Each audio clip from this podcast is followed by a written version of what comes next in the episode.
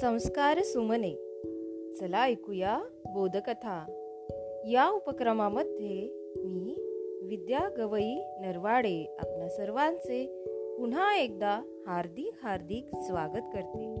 बालमित्रांनो आपण ऐकत आहोत नवी पहाट ही कथा.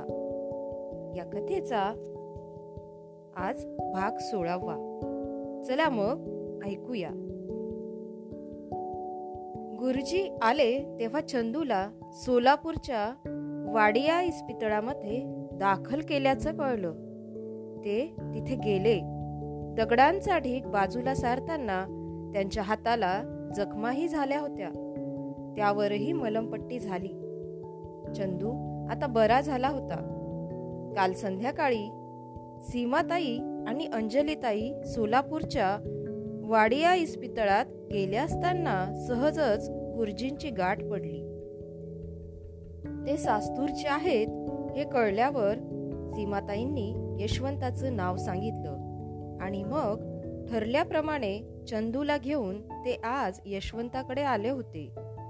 आज जणू जीवाशिवाचीच भेट झाली होती.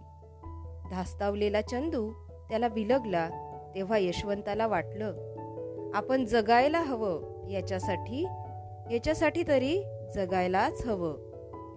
बांधावरच्या चिंचेच्या झाडाखाली यशवंत उभा होता. तिथून सारा मळा दिसत होता. उजव्या हाताला सूर्यफुलं आणि तुरीचं पीक होतं. तर डावीकडे बोर आणि डाळिंबाची बाग. डाळिंबाला इवलीशी भरपूर फळं धरली होती. सगळं पीक त्याच्या बाबाच्या हातचं होतं. पण बाबाच राहिला नव्हता. त्याच्या डोळ्यातून घळाघळा पाणी वाहू लागलं. पण त्यानं मनाला बजावलं. आता रडून काही उपयोग नाही. सदऱ्याच्या बाहीनं त्यानं डोळे कोरडे केले. आज सकाळीच तो चंदू आणि आजीबरोबर इथे सास्तूरला आला. गावात न उतरता त्यानं अलीकडच्या थांब्यावर बस थांबवायला सांगितली. तिथून त्याचा मळा हाकेच्या अंतरावर होता. मळ्यात वरती चार पत्रे घातलेलं खोपट होतं. दोन बैल होते. बैल बारदाना सांभाळायला गुन्हा होता. एक विहीर होती. तिचं पाणी उन्हाळ्यात आटायचं पण यंदा नको म्हणेस्तोवर पाऊस झाल्यानं विहिरीला तुडुंब पाणी होतं. खोपटात चार गाडगी मडकी होती. चूल होती. सोलापूरहून येतानाच त्यानं आजीला सांगितलं आता थेट शेतातच जायचं गावात जायचं नाही. आजीलाही त्याचं म्हणणं पटलं होतं. आता यशवंत वाट पाहत होता ती आपले मित्र गेनू नेमी आणि रझाकची ते तिघेही भूकंपग्रस्तांसाठी बांधलेल्या तात्पुरत्या आसराघरात आहेत असं गुणानं सांगितलं होतं.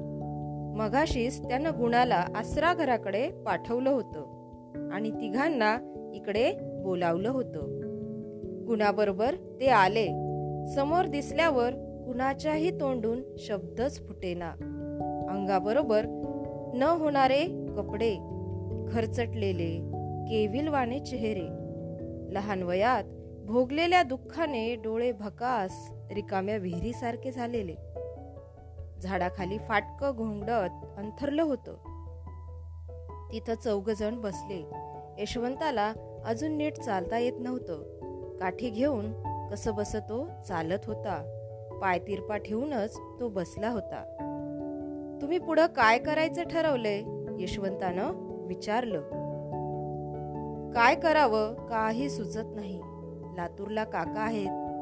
काल काका येऊन गेले. म्हणाले काय मदत सरकारकडून मिळेल ती घे आणि माझ्याकडे ये. पण जायला नको वाटतं. किती झालं? तरी आश्रित म्हणूनच राहायचं ना काकांच्या घरी. एकदा वाटलं इथून लांब गेलं तरी आठवणी तरी विसरायला होतील. पण परत वाटतं आपला दुसऱ्यावर भार नको. बालमित्रांनो या ठिकाणी आपण थांबूया. उद्या पुन्हा भेटू पुढील भागामध्ये. तोपर्यंत घरी रहा सुरक्षित रहा आणि मास्क वापरा. धन्यवाद.